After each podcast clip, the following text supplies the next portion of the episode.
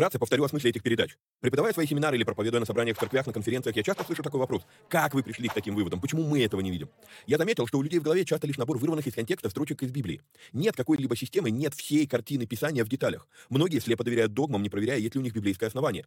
У меня же стремление сложить единую картину всех этих пазлов и увидеть, что же Писание действительно говорит, а чего не говорит. Багаж размышлений стих за стихом почти по всему Писанию я и выкладываю в этих видео. Важное предостережение. Не стоит воспринимать эти передачи как конечное учение. Цель этих эфиров лишь только показать, как можно разбирать Писание, ознакомить с известными мне версиями, выдвинуть свои. При этом предупреждаю, что эти передачи могут быть опасны, так как могут выдвигаться еще сырые, невыверенные идеи. Я дерзаю их озвучивать, потому что хочу, чтобы мы все восстановили навык размышлять, а не тупо верить всему, что мы смогли нагуглить, прочитать, слепо доверять чьим-то мыслям. При этом, пожалуйста, не надо, посмотрев несколько выпусков, кидаться и исправлять своих знакомых служителей. Эти передачи для более корректного личного понимания текстов Библии, а не для бунтов в собраниях. Писание действует через внутреннее преобразование, а не через громкие внешние события. В этих эфирах за беспрекословный авторитет принимаются только 66 книг канона Священного Писания. Второканон, Талмуд и прочие апокрифы мы можем рассматривать и часто рассматриваем. Но для меня они лишь мнения, которые имеют право на существование, но не являются глазом с небес. И да, я отдаю себе отчет, что и сами эти передачи тоже по своей сути апокрифичны. Теперь немного технической информации. К сожалению, времена, когда можно было рассчитывать только на Facebook и YouTube, ушли в небытие. Какие-то соцсети запрещают власти, какие-то соцсети сами запрещают нас. YouTube на Западе уже приобрел репутацию видеогулага за навязывание своей повестки и подавление несогласных. И кто знает, что и кто еще надумает запретить нам или запретить нас. Видеогулаг уже дважды уничтожал наши каналы. Поэтому мы ведем много разных средств коммуникации с вами. Если вдруг что случится с нашими социальными сетями, помните, что есть сайт успехвбоге.рф, где можно подписаться на рассылку и всегда быть в курсе новостей. На данный момент мы используем четыре платформы для видеоматериалов. Odyssey, Rutube, Zen и Rumble. Ну и пока еще используем видео ГУЛАГ. Ссылки на все эти каналы стараемся добавлять под каждое видео. Кстати, может кто не знает, но на видеоплощадках можно ускорить воспроизведение. Мне кажется, что я говорю довольно медленно, поэтому в записи можно смело ставить скорость в полтора раза быстрее. Помогайте нам находить отрывки, достойные того, чтобы выложить их в виде сторис, рилс, шортс, клипов. Если увидели хороший лаконичный отрывок, пишите в канале на телеге. Название видео, где увидели этот сегмент и какая минута. Эти передачи можно также слушать в виде аудиоподкастов. Подписаться на подкасты можно через успехвбоге.рф наклонная черта подкасты. Говорят, хорош тот учитель, после учения которого вопросов стало только больше. Вот я и стараюсь быть хорошим. Если после просмотра передач у вас возник вопрос, вы можете его задать в специальной группе на Телеграм. Попасть в нее тоже можно через канал в Телеге. Кстати, все новости служения помимо сайта тоже публикуются в этом канале. Есть просьба. Социальные сети считают крутыми и начинают продвигать те ролики, которые досмотрели до конца, которые лайкают, комментят и которыми делятся с друзьями. В какой-то мере можно даже сказать, что когда мы делаем эти простые действия с христианскими видеоматериалами, мы помогаем распространению Слова Божьего. Алгоритмы соцсетей начинают рекламировать эти материалы, если видят, что вокруг них много активности. Поэтому, если у вас не убудет, прямо сейчас ставьте пальцы, подписывайтесь на канал, жмите колокольчик, комментируйте, обязательно делитесь ссылкой с друзьями и все такое. Поехали!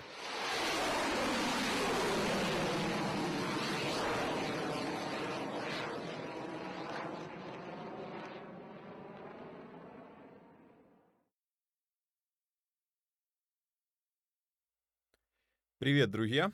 Привет всем отважным вникателям. Мы снова на черном фоне. Надеюсь, сегодня таки мы должны закончить бытие четвертую главу.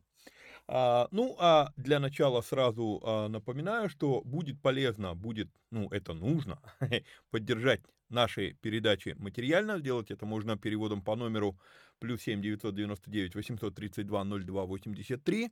Вот это действительно сильно ободряет и помогает нам продолжать дальше.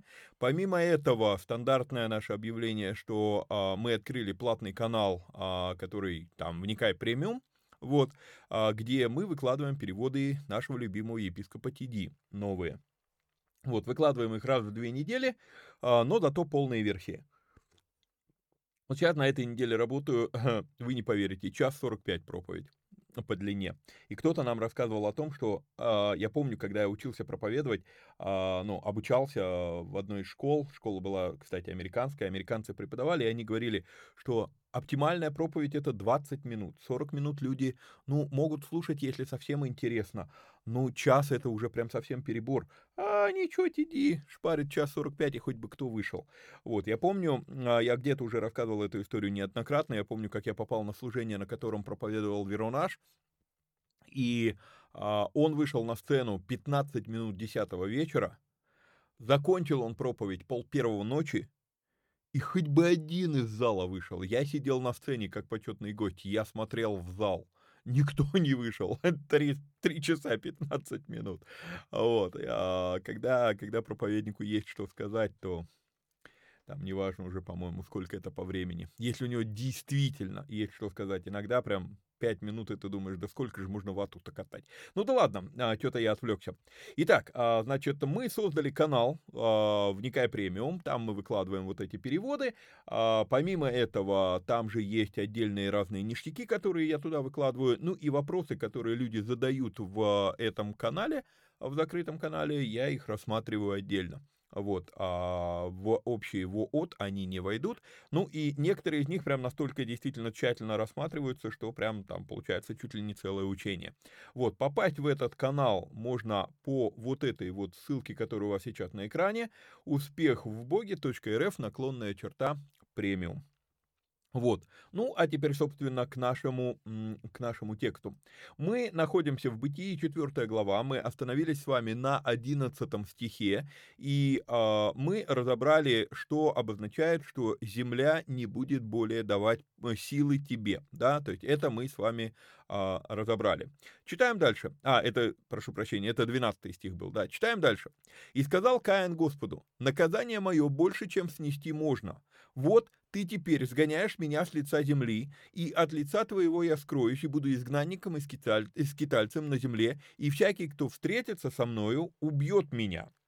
А, 11, а, так, 14 стих, да, 13 и 14 стихи. Вот. А, по 13 стиху у меня а, есть а, альтернативное, давайте я вам его покажу, наверное. Я уже забыл, что я же вам могу это все показывать. А, в моем а, любимом, наверное, переводе, а, когда мне надо посмотреть альтернативу, то есть синодальный у меня стоит на первом месте, потом, когда мне надо посмотреть альтернативу, я беру так называемый Тонах 5. Показывал вам в прошлый раз, что это за перевод, это сборник лучших переводов. 5 авторов. Вот такой модуль есть в программе My Bible.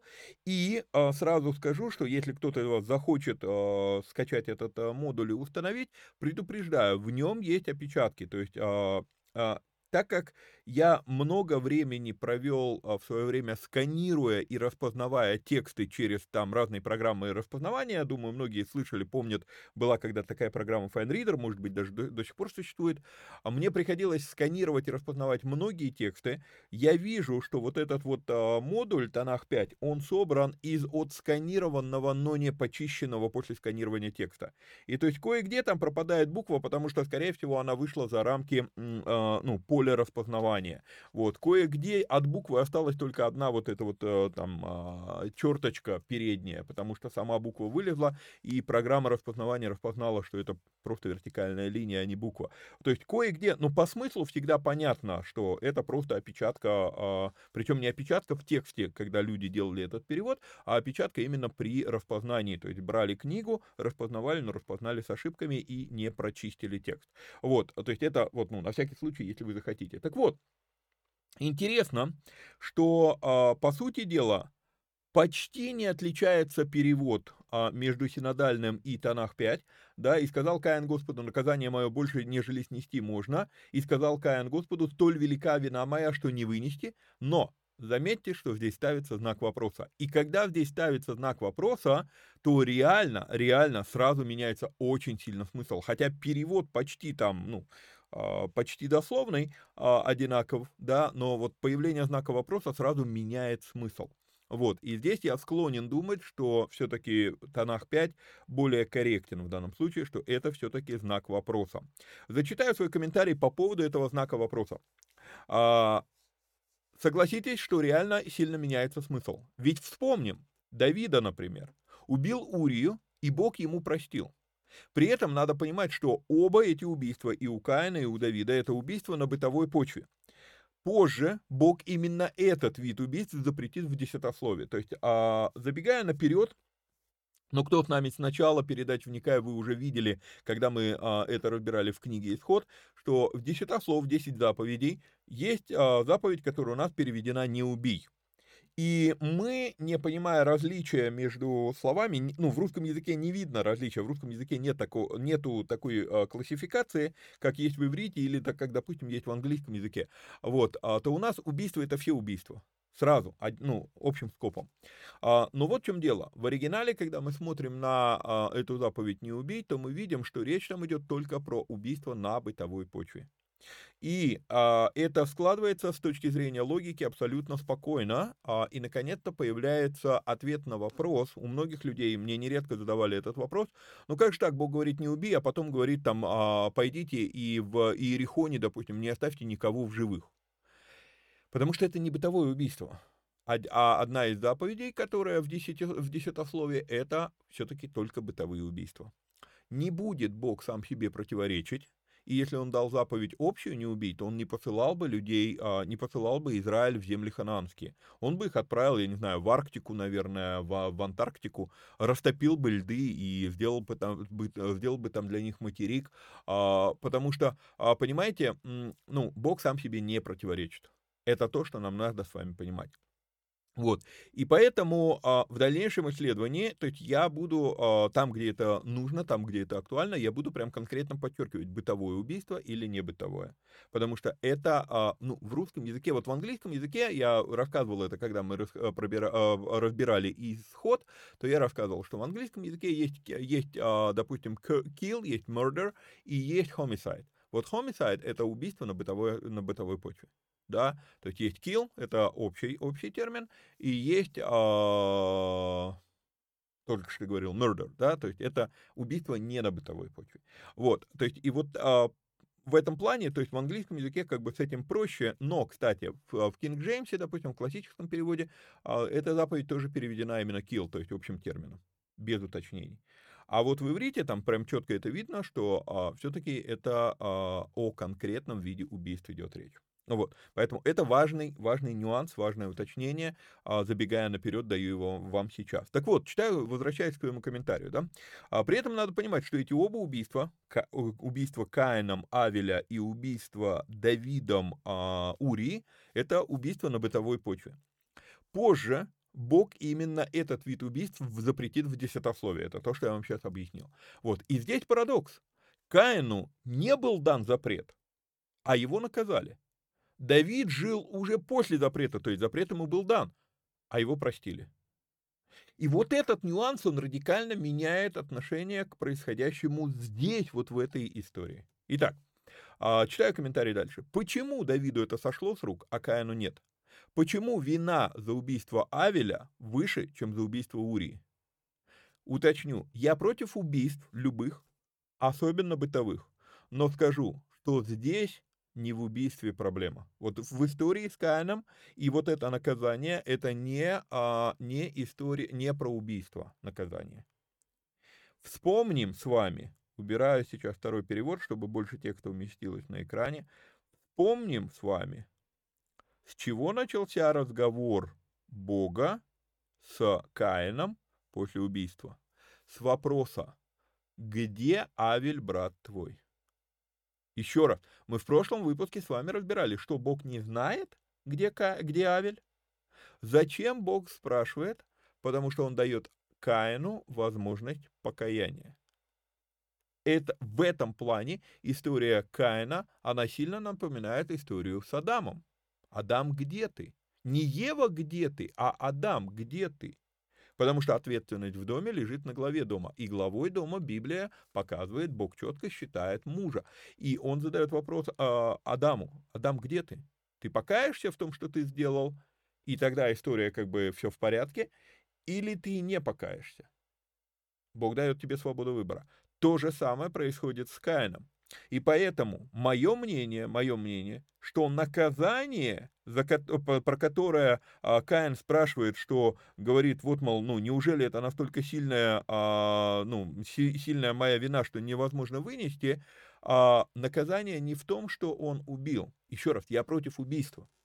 Но наказание в том, что Каин не покаялся.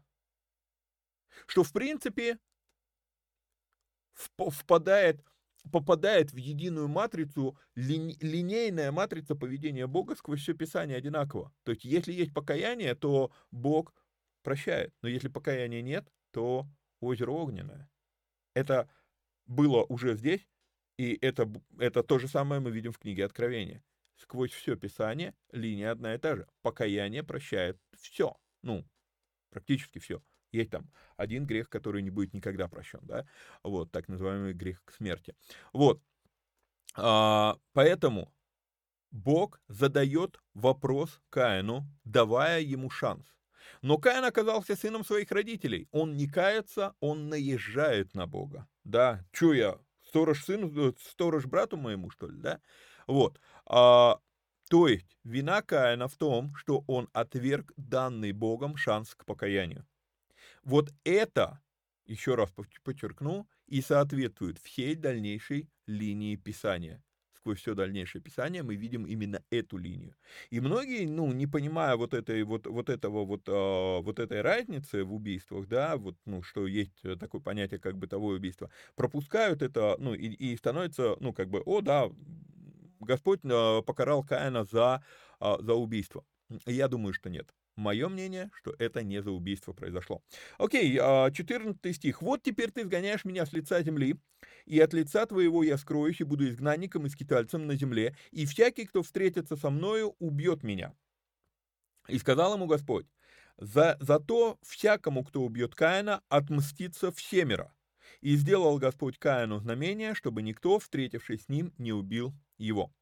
Есть несколько разных версий трактования э, этой истории, и, и одну из них э, мы, думаю, сегодня опровергнем. Одна из версий трактования этой истории задается вопросом, кто, кого мог бояться Каин, если кроме его родителей никого еще не было? Значит, Каин боялся животных, и Бог дал ему знамение перед животными, то есть вернул им страх перед Каином. Один из учителей, которого я неоднократно цитировал в передачах «Вникай», он придерживается этой версии. Я не буду говорить кто, потому что я не согласен с этой версией. Вот. А, я это сейчас рассказываю вам для того, чтобы вы понимали простую вещь. А, напомню, мы уже об этом говорили. То есть а, то, что, то, что учитель говорит что-то, не обозначает, что совсем надо соглашаться, что он говорит не выключая мозги, продолжая анализировать самостоятельно, несмотря на то, насколько уважаемый служитель это сказал.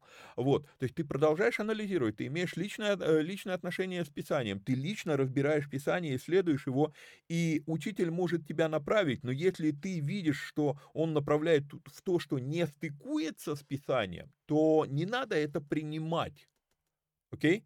При этом я продолжаю уважать этого служителя, потому что во многих других вещах он меня направил действительно в нужное русло и показал, что вот смотри, вот где идет, ну, мы с ним лично не знакомы, но его материалы. Вот, поэтому а, для, ну, мне важно показать вам еще вот этот, а, вот этот вот учебный момент, что, а, ну, то, что учитель сказал что-то, с чем ты не согласен, не обозначает, что он стал хуже теперь как учитель. А где-то, ну, возьмем так, возьмем, допустим, в течение пяти лет ты слушал этого человека, и он реально тебя развивал, развивал, развивал, развивал, развил тебя настолько, что ты теперь уже видишь больше, чем видит этот учитель, и теперь ты так поворачиваешь на него и с каким-то презрением, фи, это жуткая степень неблагодарности. Поэтому, если ты случилось так, что ты перерос того, кто тебя наставлял, окей, уважай этого человека по-прежнему, хотя бы из-за того, что он ну, грубо говоря, породил тебя, да, то есть он, он, он привел тебя к тому уровню, на котором ты находишься сейчас, не забывай об этом. Вот. Окей, поехали а, дальше, да, вспомни, с чего ты начинал, никогда не забывай об, этого, об этом. Итак, одна, заново к комментарию. Одна из версий трактования этой истории задается вопросом, кого мог бояться Каин, если кроме его родителей никого еще не было? Значит, Каин боялся животных, и Бог дал ему знамение пред животными, то есть вернул им страх перед Каином. Версия стройная, но... Во-первых, мы знаем, что дальше Каин проживет еще семь поколений.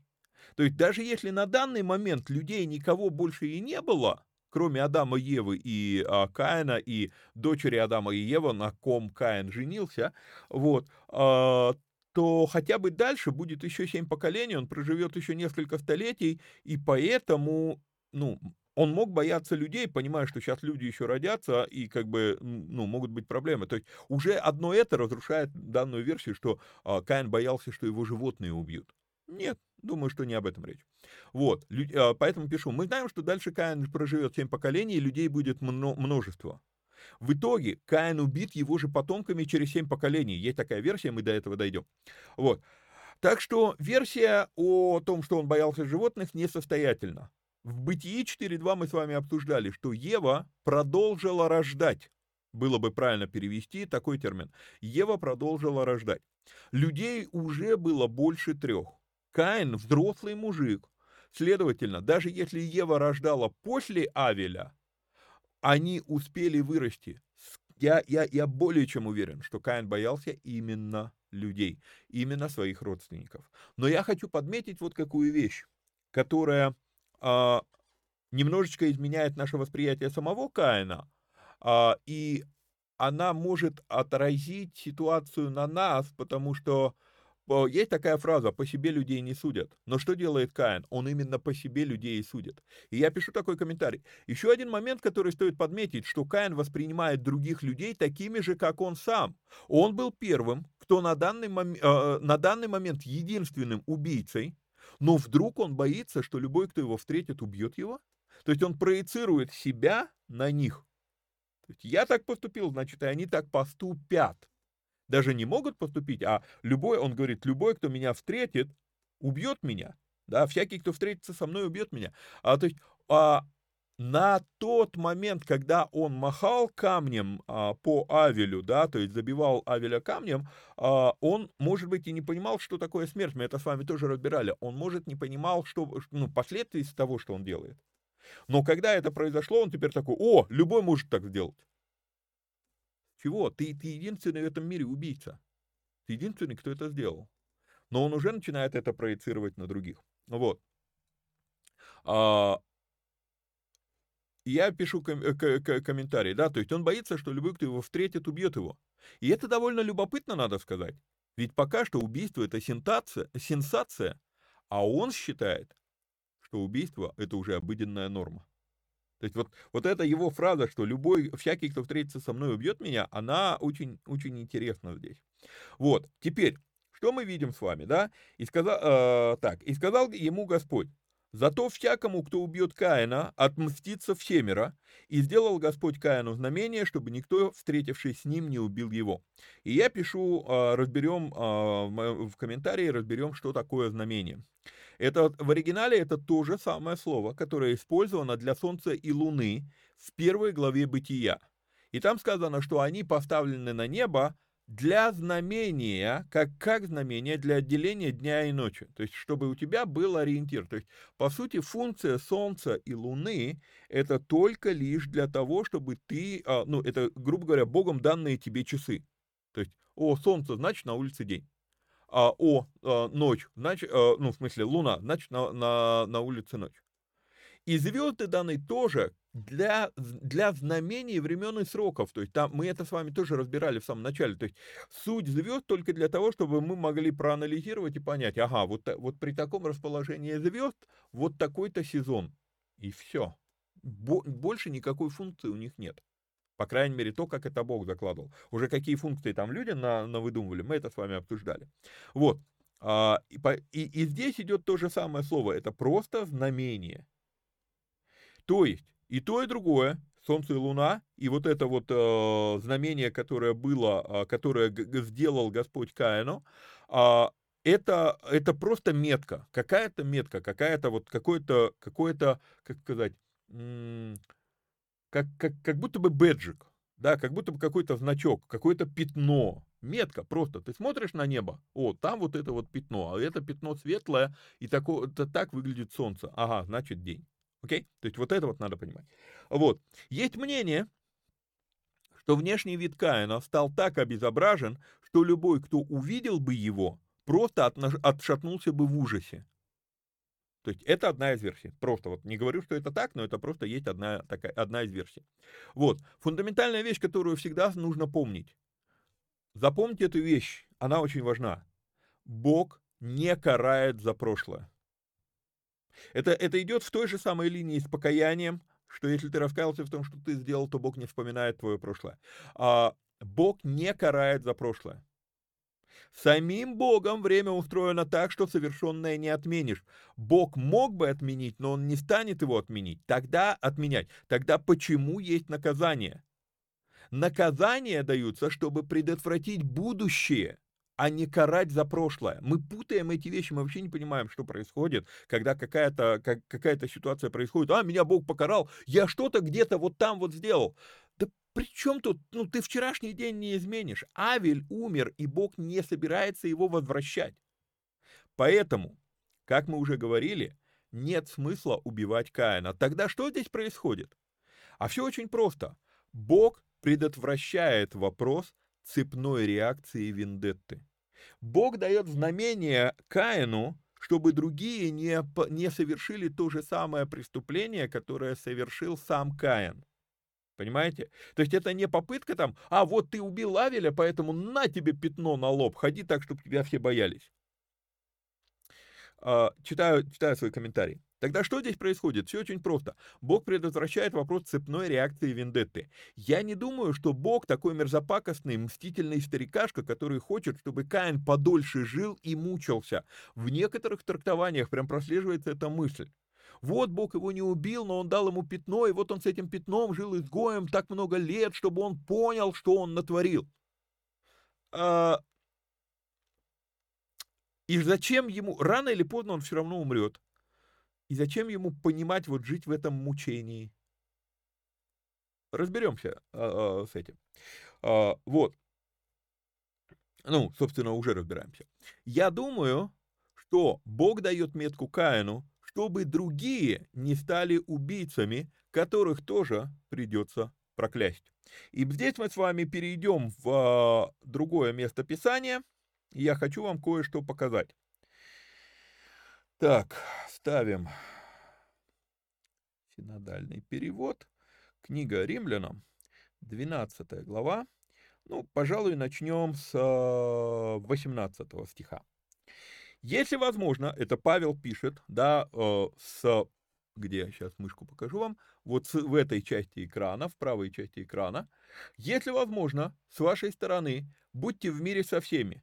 И дальше говорится, не мстите за себя возлюбленные, но... Отдельно, когда дойдем до этого, меня прям подмывает пере, переключиться на разбор книги римлянам. А, многие, многие неправильно понимают, а, на мой взгляд, неправильно понимают 19 стих, но не буду убегать так далеко вперед. Но дайте место гневу Божьему, ибо написано «Мне отмщение я воздам, говорит Господь». Итак, если враг твой голоден, накорми его, если жаждет, напои его, ибо, делая сие, ты соберешь уголья на, горящ... Э, на голову, ибо ты соберешь ему а, на голову горящие уголья. И дальше ключевая, ключевая мысль этого посыла. Не будь побежден злом. Теперь еще раз вернемся к тому, что происходит в книге в Бытие. А, Бог ставит знамение, дает знамение Каину, не потому, что с Каином надо разобраться, а потому, что Каин, если они узнают, что он убил брата своего, у них может возникнуть мысль, что ему надо отомстить, но Бог воздаятель. И Бог воздает намного мудрее, чем мы могли бы подумать. Вот. А, и поэтому, чтобы они не оказались побеждены злом, думая, что вершат справедливость, они могут а, а, быть ну, побеждены злом. Не будь побежден злом, не становись таким же убийцей. Чтобы не запустить вот этот бесконечный цикл вендетты, вот этот замкнутый круг, Бог дает Каину знамение, чтобы его не убивали. Окей? И, а, просто озвучиваю вам эту мысль. Ну вот. И сказал ему Господь, зато всякому, кто убьет Каина, отмстится всемеро, и сказал, и сделал Господь Каину знамение, чтобы никто, встретившись с ним, не убил его. Вот, и как мы с вами видим, что Павел, когда он говорит а, в Римлянам а, в 12 главе, он ничего нового он не сказал. То есть вот оно, то же самое здесь происходит. Эта история не новость. А, так, сейчас секундочку. По 14 стиху теперь. «Вот ты сгоняешь меня с лица земли». Мы с вами говорили, что э, Бог сказал, что земля не будет давать тебе силы. Вернемся к этой теме и э, под, подытожим еще один интересный момент. Мы говорили о том, что Каин, возможно, одна из версий вот этого разговора, вышли они в поле и сказал Каин Авелю, а что он сказал, неизвестно. Одна из версий, что он сказал, вот, мол, эта земля вся будет моя, а ты будешь у меня тут, ну, грубо говоря, на птичьих правах, потому что ты младший. Вот. И мы разбирали, что было бы несправедливо даже в какой-то мере убить а, Каина теперь, да, потому что, а, ну, то есть он не увидит вот это, ну, суть, суть, суть происходящего. Но теперь, когда он находится на той земле, которая не дает ему силы, он понимает, а, что дело, дело не в том, что у тебя есть. Дело в том, каким путем ты это приобрел. И Бог, Он отслеживает вот эти вещи. Дело не в том, что у тебя есть, дело в том, каким путем ты это приобрел. И теперь получается, вот это и есть справедливость восстановленная. Ты теперь живи. Но то, ради чего ты совершил преступление, ты так и не получишь. Окей? Вот. 16 а, стих. И пошел Каин от лица Господня и поселился в земле Нот на восток от Эдема. Разбирали это с вами устройство Эдема в, во второй главе, вот, поэтому можете посмотреть там. То есть Каин выходит теперь из Эдема, и он поселяется в земле Нот. Само слово Нот переводится как странник, скиталец, блуждающий. И оно соответствует тому, что Бог ему сказал, что ты, ну, земля теперь тебя не будет кормить, вот, ты будешь скитаться, ты будешь, э, ну, а, так, сейчас.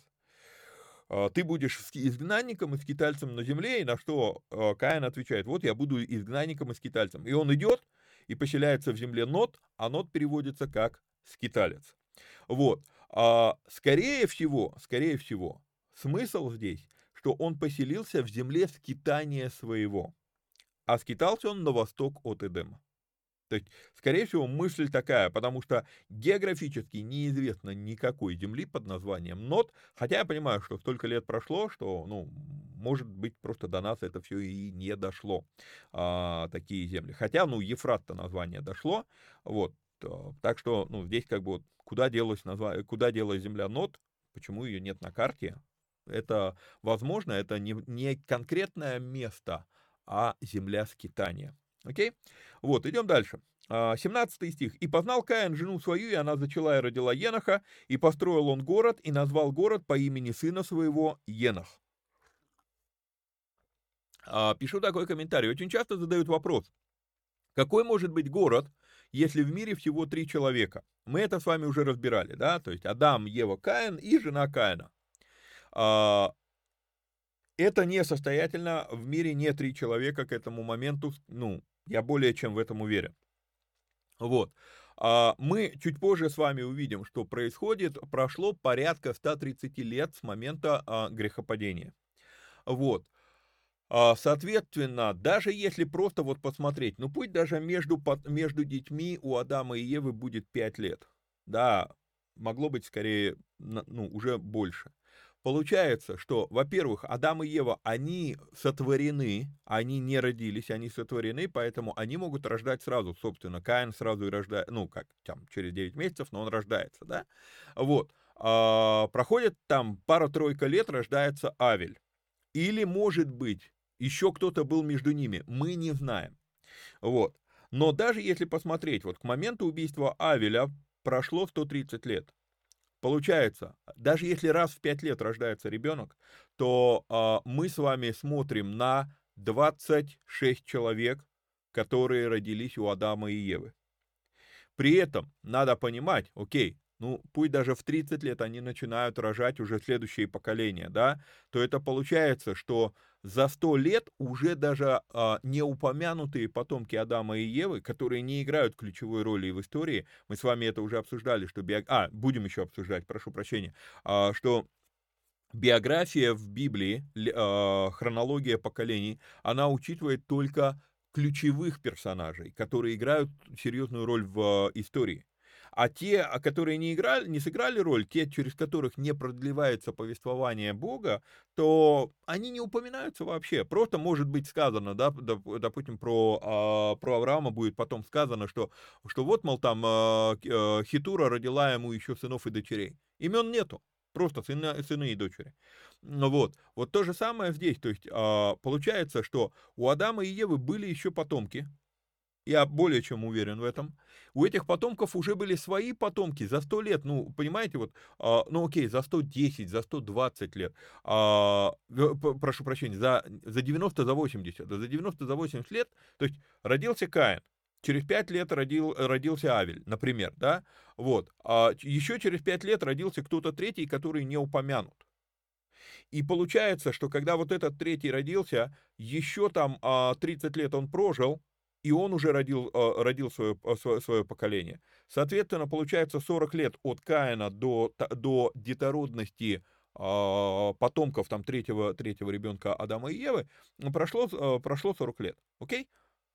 130 всего, минус 40, 90. За 90 лет, как вы думаете, они тоже могли там нарожать много. То есть людей уже немало, но Дело в другом. А, вопрос по-прежнему уместен. Какой может быть город, о чем речь? Не потому, что людей мало, а потому что Каин – это тот, который изгнанный, тот, который отвергнутый.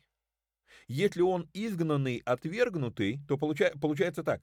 Адам и Ева были изгнаны из сада Эдемского, но они оставались в Эдеме, потому что мы, мы с вами разбирали устройство, и мы говорили, что получается, что сад Эдемский был посажен на востоке Эдема. То есть, получается, Эдем вот такая территория, сад Эдемский вот такая территория. Теперь, получается, Адам и Ева изгнаны из, э, из Эдема, из сада Эдемского, а Каин изгнан из Эдема. То есть, он пошел за пределы Эдема. Окей? На восток. Э, что только что с вами прочитали. И там он строит город. То есть, все остальные потомки Адама и Евы, они находятся где-то плюс-минус в Эдеме. Каин изгнан из него. Для кого город? Вот он, ты вышел сам по себе. И вот тут вот а, дело не в том, что проблема с населением. Дело в том, что мы с вами неправильно понимаем слово город. Читаю комментарий. А, дело не в, то, не, не в том, сколько людей. Дело в том, что такое город.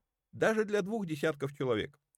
И мы с вами видим, что э, это один из ярчайших примеров того, как культура наша, в которой мы с вами сегодня живем, искажает смысл читаемого в тексте.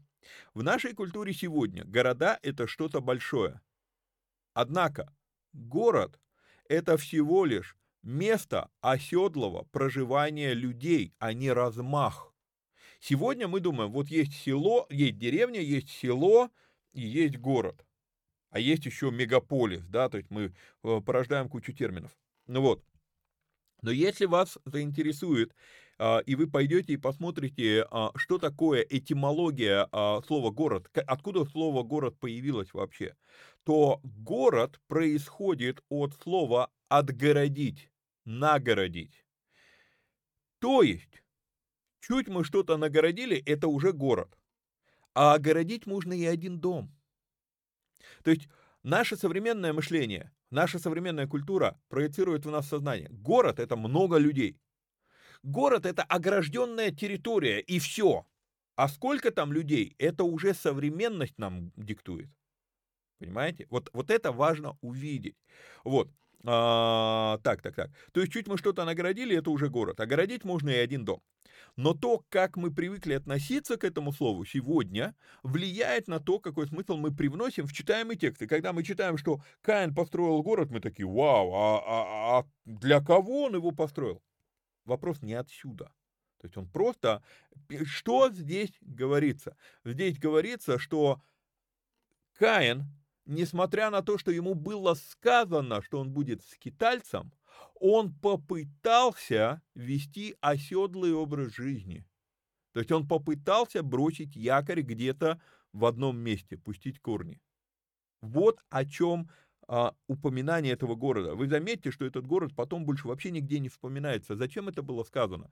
Это было сказано для того, чтобы показать, что Каин по-прежнему не, а, не послушан. Он все равно двигается против того, что Бог ему сказал. Вот к чему здесь упомянут город. Вот. А, так, так, так, так, так. А, а, Равин Лапин говорит, что тот факт, что Каин построил город, является индикатором того, что он научился чему-то. Да и один из вариантов перевести имя Енах будет теперь научен. Вот. А, если смотреть, что Каин хотел забрать себе всю землю в монополию, обсуждали с вами эту версию, и поэтому он убил Авеля, то тогда вроде как начинает мозаика складываться. Каин усвоил урок о том, что в одного жить невозможно, и поэтому он строит город, чтобы наполнить его людьми, чтобы люди не уходили друг от друга, а были вместе. Однако, если мы возьмем слово «енах» именно в словаре, то в словаре мы с вами увидим, что это слово, э, так, э, что это слово, э, оно переводится посвященный, а, а не наученный. Другое слово енух, э, ханух будет, э, по, э, нет, подождите, ханих, ханик будет э, наученный. Это однокоренные слова. Вот. А, так вот, момент в чем? Мы позже с вами увидим, что была, была разница, когда, когда Бог раздает земли э, Израилю, и он говорит о том, что некоторые города должны быть огорожены стеной, огорожены город, а некоторые не огорожены. И мы с вами а, обсуждали это, когда разбирали исход, а, ну, в Пятикнижии дальше, что а, неогороженные города – это города, а, в которых живут сель, э, ну, люди, возделывающие землю, занимающиеся сельским хозяйством. То есть то, что мы сегодня назвали бы село. Вот. А огороженные стеной города – это место, куда сел собирался народ для того, чтобы торговать. То есть город – это место торговли.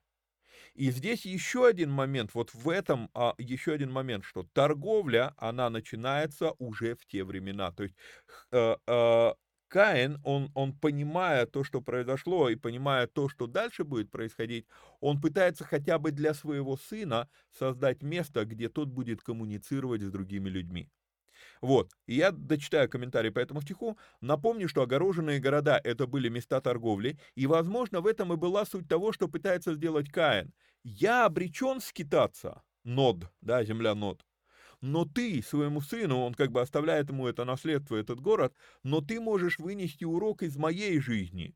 Не убивай людей, наоборот, привлекай их к себе, торгуйте друг с другом, и тогда будешь есть хлеб свой. Вспоминаем, что Бог говорит Адаму, он говорит, в поте лица будешь есть хлеб свой, и мы с вами наверняка это разбирали, я уже не помню, много времени прошло, но мы с вами наверняка разбирали, что а, хлеб – это результат труда многих людей. Это не результат труда одного человека, это результат взаимодействия. И поэтому а, на иврите даже так интересно, что это сочетается хлеб, благодать и монета – это однокоренные слова. Ну, они не однокоренные, они родственные слова. Вот. И получается, что чтобы хлеб произвести, нужно взаимодействовать. Для, взаим... для взаимодействия дается благодать, а взаимодействие измеряется монетой. То есть есть некоторая логическая цепочка. Библия не имеет негативного отношения к торговле, Библия имеет негативное отношение к обману и подлогу. И мы такие, о, вот, мол, торговля это место обмана. А что вы хотите сказать, вне торговли люди друг друга не обманывают? То есть происходит подмена понятий. Торговля это нормальное явление, а вот обман, развод это ненормальное явление. И оно происходит не только в торговле. Поэтому здесь вот, ну, нужно скорректировать, э, скорректировать свое восприятие. Идем дальше. У Еноха родился Ират, Ират родил Михай, Михиаэля, Михиаэль родил Мафусала, Мафусал родил Ламиха, и взял себе Ламих две жены, имя одной Ада и имя второй Цилла. Я хочу, чтобы вы обратили внимание, что, еще раз, родословие в Библии не перечисляют абсолютно всех перечисляют только ключевую родословную ветку. Да, те, которые приводят, все-таки те, которые влияют на повествование в Библии. И поэтому у Еноха были еще дети, наверняка. У Ирада были еще дети, наверняка, но они упускаются из повествования, потому что они не сыграют дальнейшей роли. Таким образом, мы понимаем с вами, что 18 стих тоже отдавайте себе отчет. Один стих может описывать практически там столетие. Окей? Это тоже важно понимать. Вот. А, и взял себе Ламих две жены, имя одной Ада, имя второй Цилла. А, предание говорит, что именно Ламих оказался изобретателем многоженства. А, есть такая версия в иудаизме, а, что Ламих одну жену взял для продолжения рода, а вторую исключительно для красоты и удовольствий. Ну, то есть, получается, как бы а, понятно, что женщина, когда она уже родила ребенка, у нее меняется фигура, и это уже не та привлекательная девушка, которая вот вся такая секси, да, то есть а, после родов женщине, ну, огромное количество усилий э, требуется приложить, чтобы вернуться более-менее, ну, в а, ту форму, которая была, и то, не, ну, та форма уже не возвращается. Есть некоторые необратимые а, перемены в организме, да. А, и вот а, версия, которую озвучивают в иудаизме, она кроется именно а, как бы в этом, что вот, мол, там он хотел, чтобы одна не рожала, а оставалась всегда привлекательной, да, то есть она такая для удовольствий, а ну продолжение рода же нужно, поэтому будет вторая. Есть проблема с этой версией, потому что это опять версия, которая возникает из современной культуры, современного понимания мы ее транслируем в те времена, когда откуда была такая, откуда было такое понимание, что такое секси? С чего мы взяли? Понимаете? И поэтому а, эта версия, если вы с ней столкнетесь, я хочу показать вам, что я считаю ее несостоятельной, а вы уже сами принимаете решение, состоятельная или нет. Но почему? Пишу, пишу дальше в комментарии. Версия интересная, однако она подразумевает, что либо Цилла ну, а, у нас в нашей, да, Цилла. Вот, Цилла для него была как кукла, к которой он не прикасался. Вот, а, тогда какой, какой смысл считать ее женой? Только ради неимоверной гордыни. Опять мы транслируем современную, ну, не современное, это там сейчас уже, наверное, мало, ну, может быть, только на Ближнем Востоке такое есть, а, и, да нет, там паранжа. А, был, был такой момент в истории человечества, когда женой красовались, хвалились. Вот смотри, какая у меня красивая жена. Да? Ну, хотя, наверное, сегодня тоже у, у, у особо состоятельных людей, наверное, такой, такой есть момент. Похвалиться женой. Зачем, зачем э, папики женятся на цыпочках, да, с которыми они не способны ничего уже сделать по возрасту просто? Наверное, только для того, чтобы вот смотрите, какая, какая со мной... То есть я уже некрасивый, так я хоть, э, хоть ей прикрашусь, да, приукрашусь. Ну, не знаю. А мне трудно на эту тему говорить, а, опыта нет. Вот. Но получается, то есть а, она для него была как кукла, которую он не прикасался, тогда какой смысл называть ее женой? Разве что только ради неимоверной гордыни. Либо Ламих думал, что он обладает навыками предохранения от беременности, что тоже трудно, понимаете, еще один момент, почему я считаю эту версию продиктованной современной культурой. Это сегодня у нас есть куча инструментов, а, которые так или иначе, они предотвращают зачатие, ну, противозачаточные средства, да. А, Ламих, мне трудно себе представить, что у него были пилюли э, там или спиральки или презервативы, да, я не знаю, какие еще есть средства э, противозачаточные. Вот, э, то есть мне трудно себе это представить. Вот. В итоге мы по факту из текста мы с вами увидим, что рождают ему обе. Вот, чуть позже это будет, а, мы увидим это. А, поэтому читаю комментарий дальше. А вот тот факт, что женщины рождаются де-факто чаще мужчин, то есть женщин в принципе в населении больше, чем мужчин.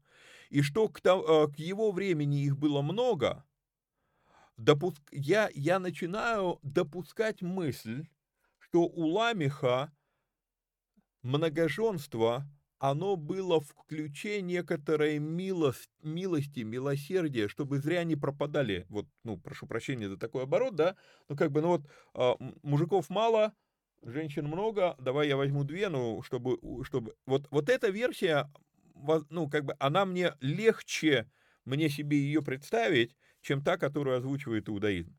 Вот. А, так, так, так. А, как, в каком-то смысле это могло быть как проявление милосердия. Искаженное, но все-таки могу себе такое представить. Тем более, что и по сей день есть культуры, в которых практикуется многоженство. Другой аспект что это могло быть еще и попыткой выслужиться перед Богом. Ведь Бог же дал повеление размножаться. И вот тут вот э, наша оценка ситуации Ламеха, она тоже может быть искажена современной культурой. Читаю. За всем негативом к его многоженству сегодня, в принципе, доминантное отношение к многоженству негативное. И я его не, не, не, как, не, я не одобряю многоженство. Я просто размышляю. Вот. За всем негативом к его многоженству мы можем упустить из виду другую вещь. Они были ему женами, а не просто любовницами. Я понимаю, что в то время не было ЗАГСов, не было церквей, чтобы венчать браки, но сам факт его отношения к ним, он взял их себе, сказано, да, он взял себе две жены. То есть это не просто переспал и забыл, да, но мы дальше с вами увидим, что он берет на себя ответственность за них. И вот тут вот, а, возможно, кому-то будет обидно то, что я сейчас зачитаю, а я это сам написал, но я хочу, чтобы вы не обижались, а, а увидели суть мысли. Так что не во всем Ламех негативный персонаж. Даже со своим многоженством он оказывается намного ответственнее, чем сегодняшние кузнечики, меняющие несколько жен по причинам, не, не, не одобряемым Библией. А, что я имею в виду? Понимаете, мы иногда можем думать, что у человека в жизни было там пять жен, но одномоментно он был а, как, а, как это, моногамен, да, то есть единоженец. То есть они у него не были все одновременно, у него за, а за одно время в жизни была одна жена. Потом вторая, потом третья, потом пятая. И мы думаем, что, ну, он, что это нормально. Понимаете? А, но получается, что четыре, четыре женщины у тебя было. Особенно если ты их взял девственницами, то а, это тот момент, где ты берешь ну, нераспечатанный сосуд, извините меня за такую а, аналогию, я не знаю, как еще это описать, да, вот, и дальше идет вот это вот грубое, циничное поматросил и бросил, да, то есть ты, ты сосуд распечатал, и вдруг ты понял, не, она мне не подходит, и ты пошел дальше.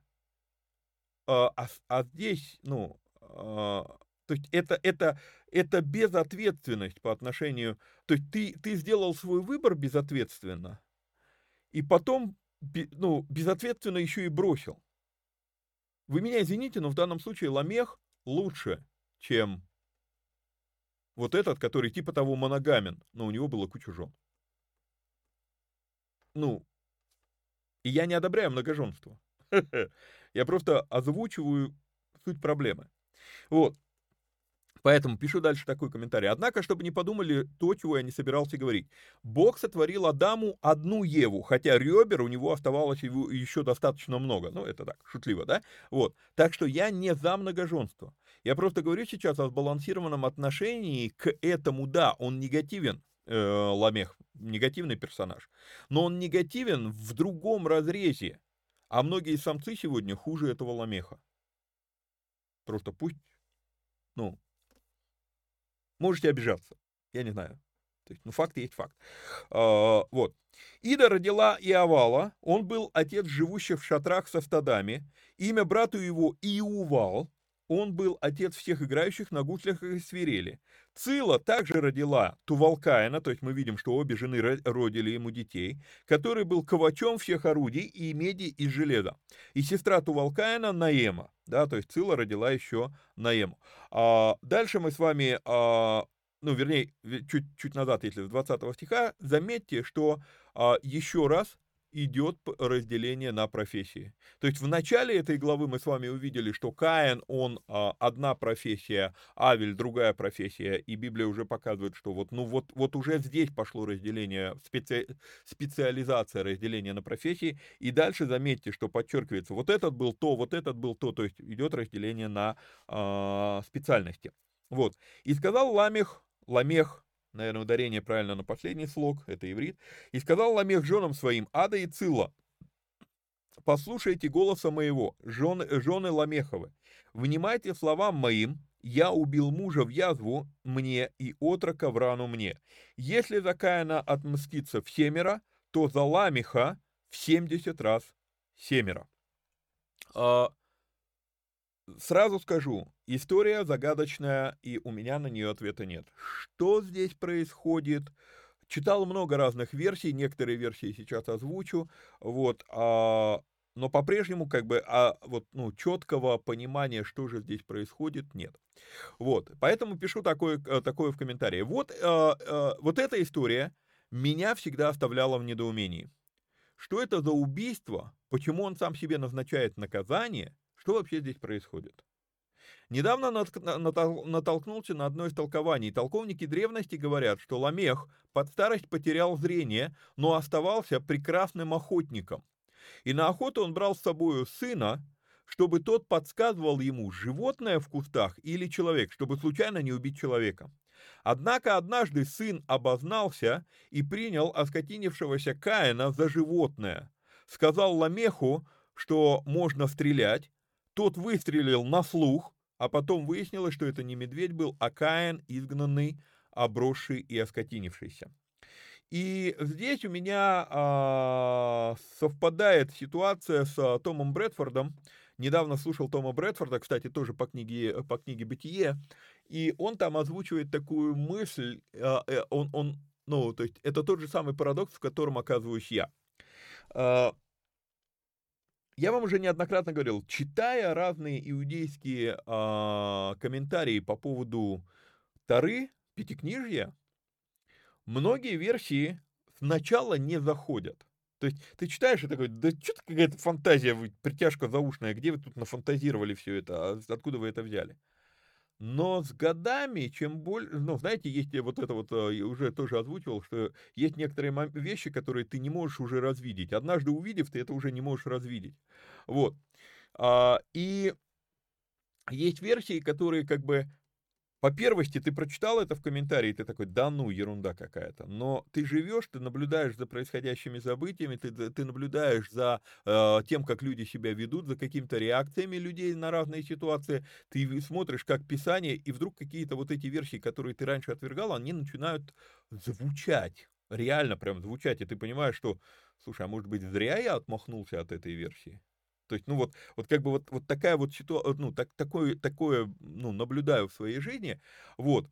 А, и недавно, когда услышал у Брэдфорда подобную, подобную его мысль, то есть он говорит, что чем дольше живу, тем как бы чаще я задумываюсь, что, ну, какие-то версии из, а, из иудейских комментариев, наверное, я зря отвергал, вот. А, Поэтому я сейчас озвучу тоже версию, которую я не могу вам ее а, э, проследить, что в Писании действительно так сказано. Но версия, которая чем больше я размышляю, тем больше я думаю, что, наверное, все-таки что-то в этом есть. Вот. А, читаю комментарий. Здесь стоит упомянуть, что иудаизм придерживается взгляда обратного теории эволюции. Дарвин говорил, что этот человек произошел от обезьяны. Иудаизм издревле говорит, что было наоборот, что обезьяна произошла от человека. Как они это объясняют? А, если человек окончательно рвет связь с Нишама.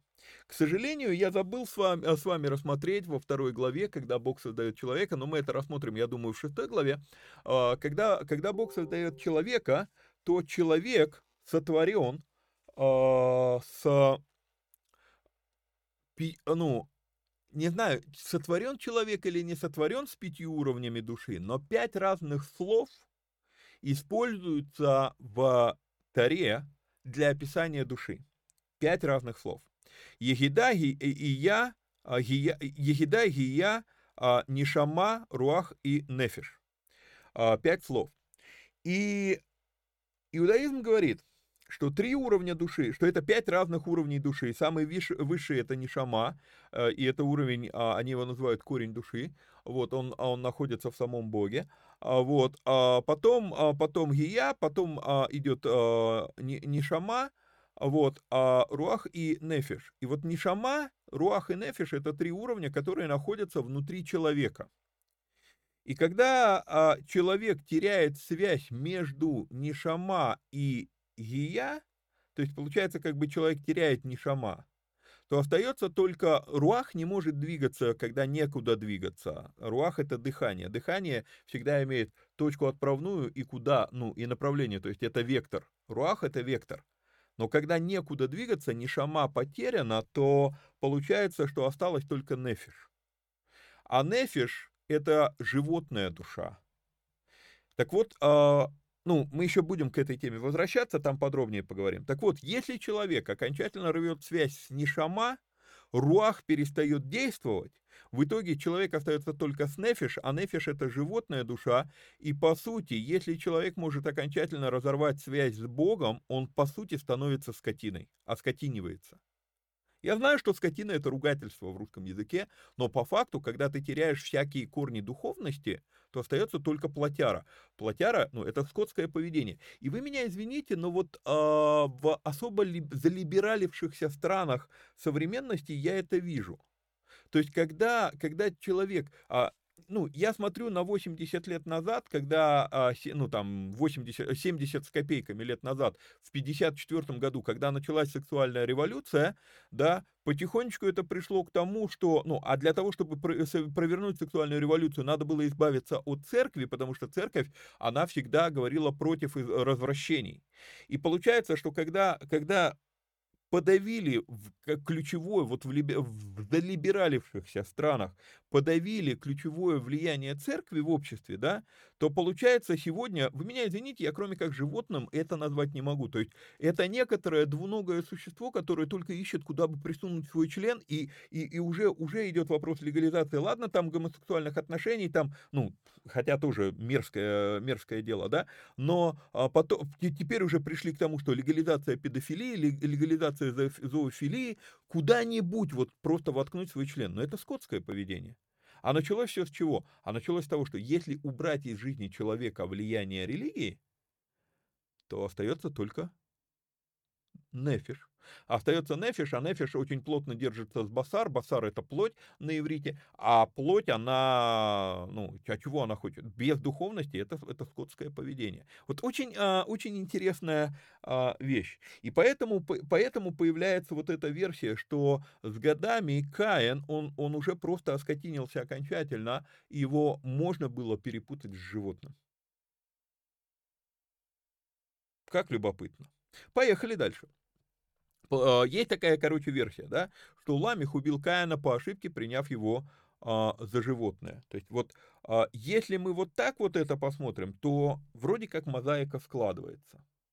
И в этом свете я вижу, почему наказание он назначает себе сам. Это два принципиально разных убийства. Первое у Каина было преднамеренным, второе у Ламеха было случайным. За первое Бог спрашивает и говорит о последствиях а за второе нет.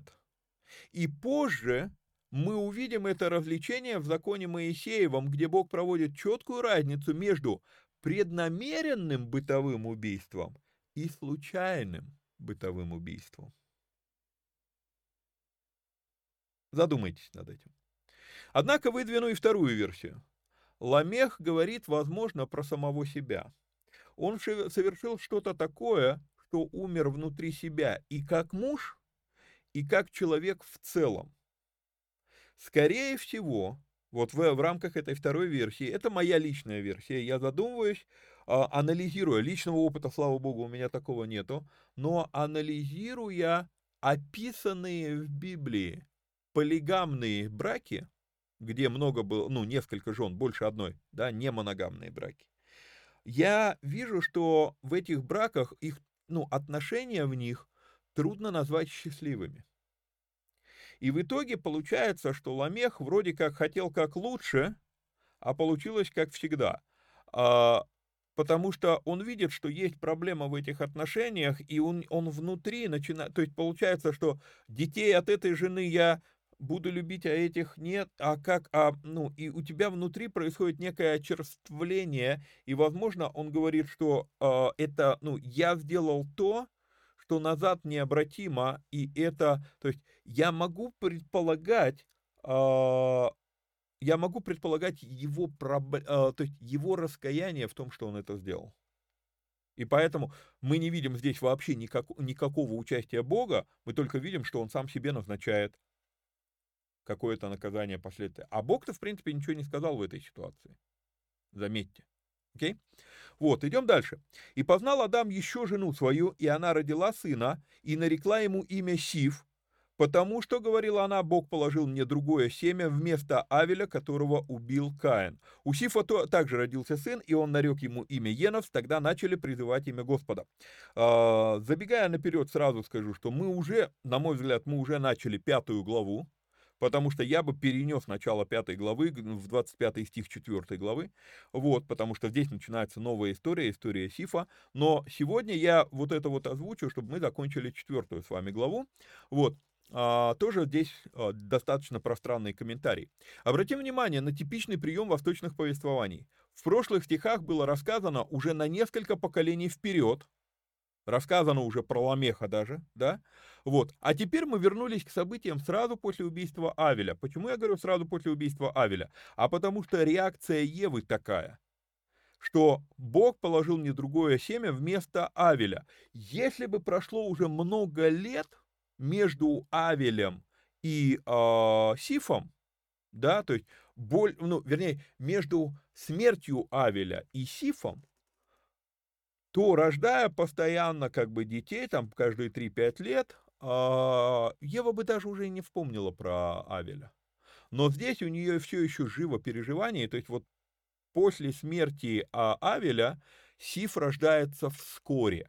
Не знаю, как быстро, но вскоре. И с него начинается совсем другая история. Вот. А, Еще раз этот комментарий. Обратим внимание на типичный прием восточных повествований. В прошлых стихах было рассказано на несколько поколений вперед, а теперь мы вернулись к событиям сразу после убийства Авеля.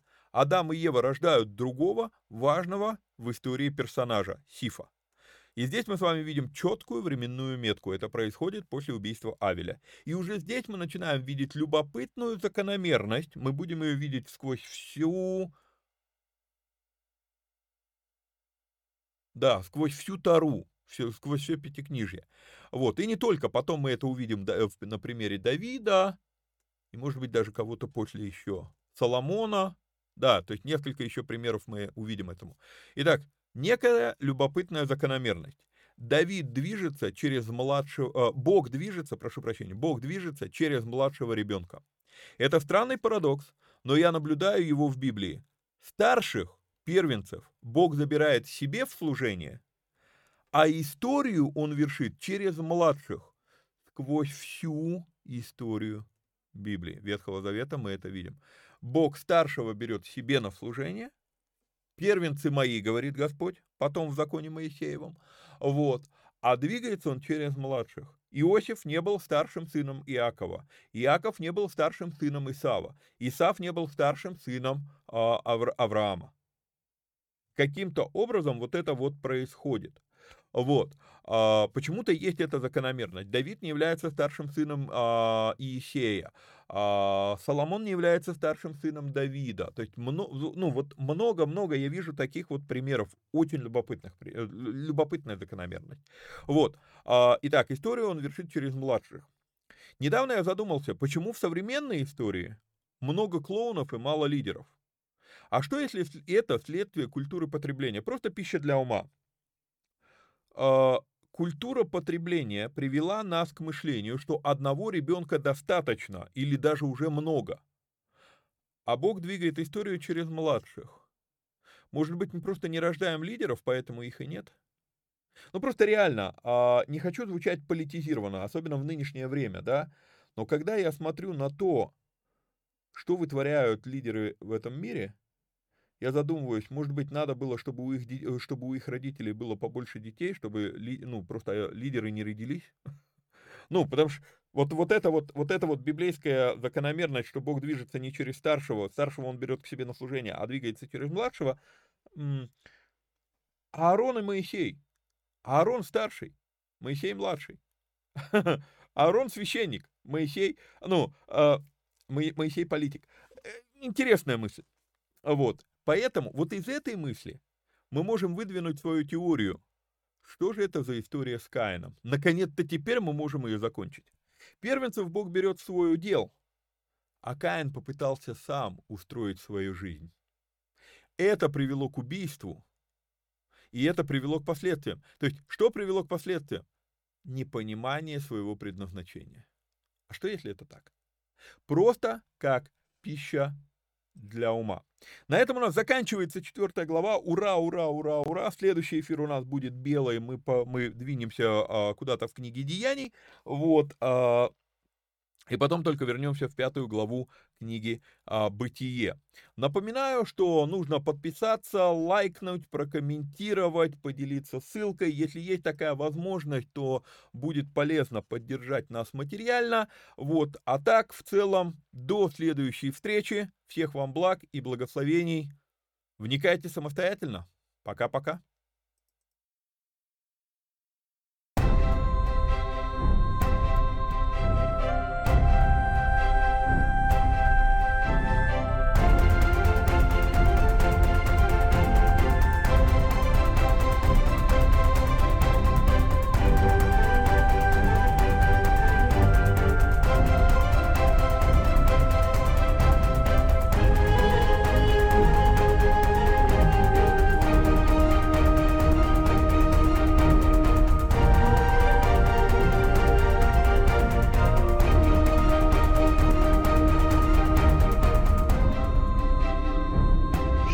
שמע ישראל, אדוני אלוהינו, אדוני אחד.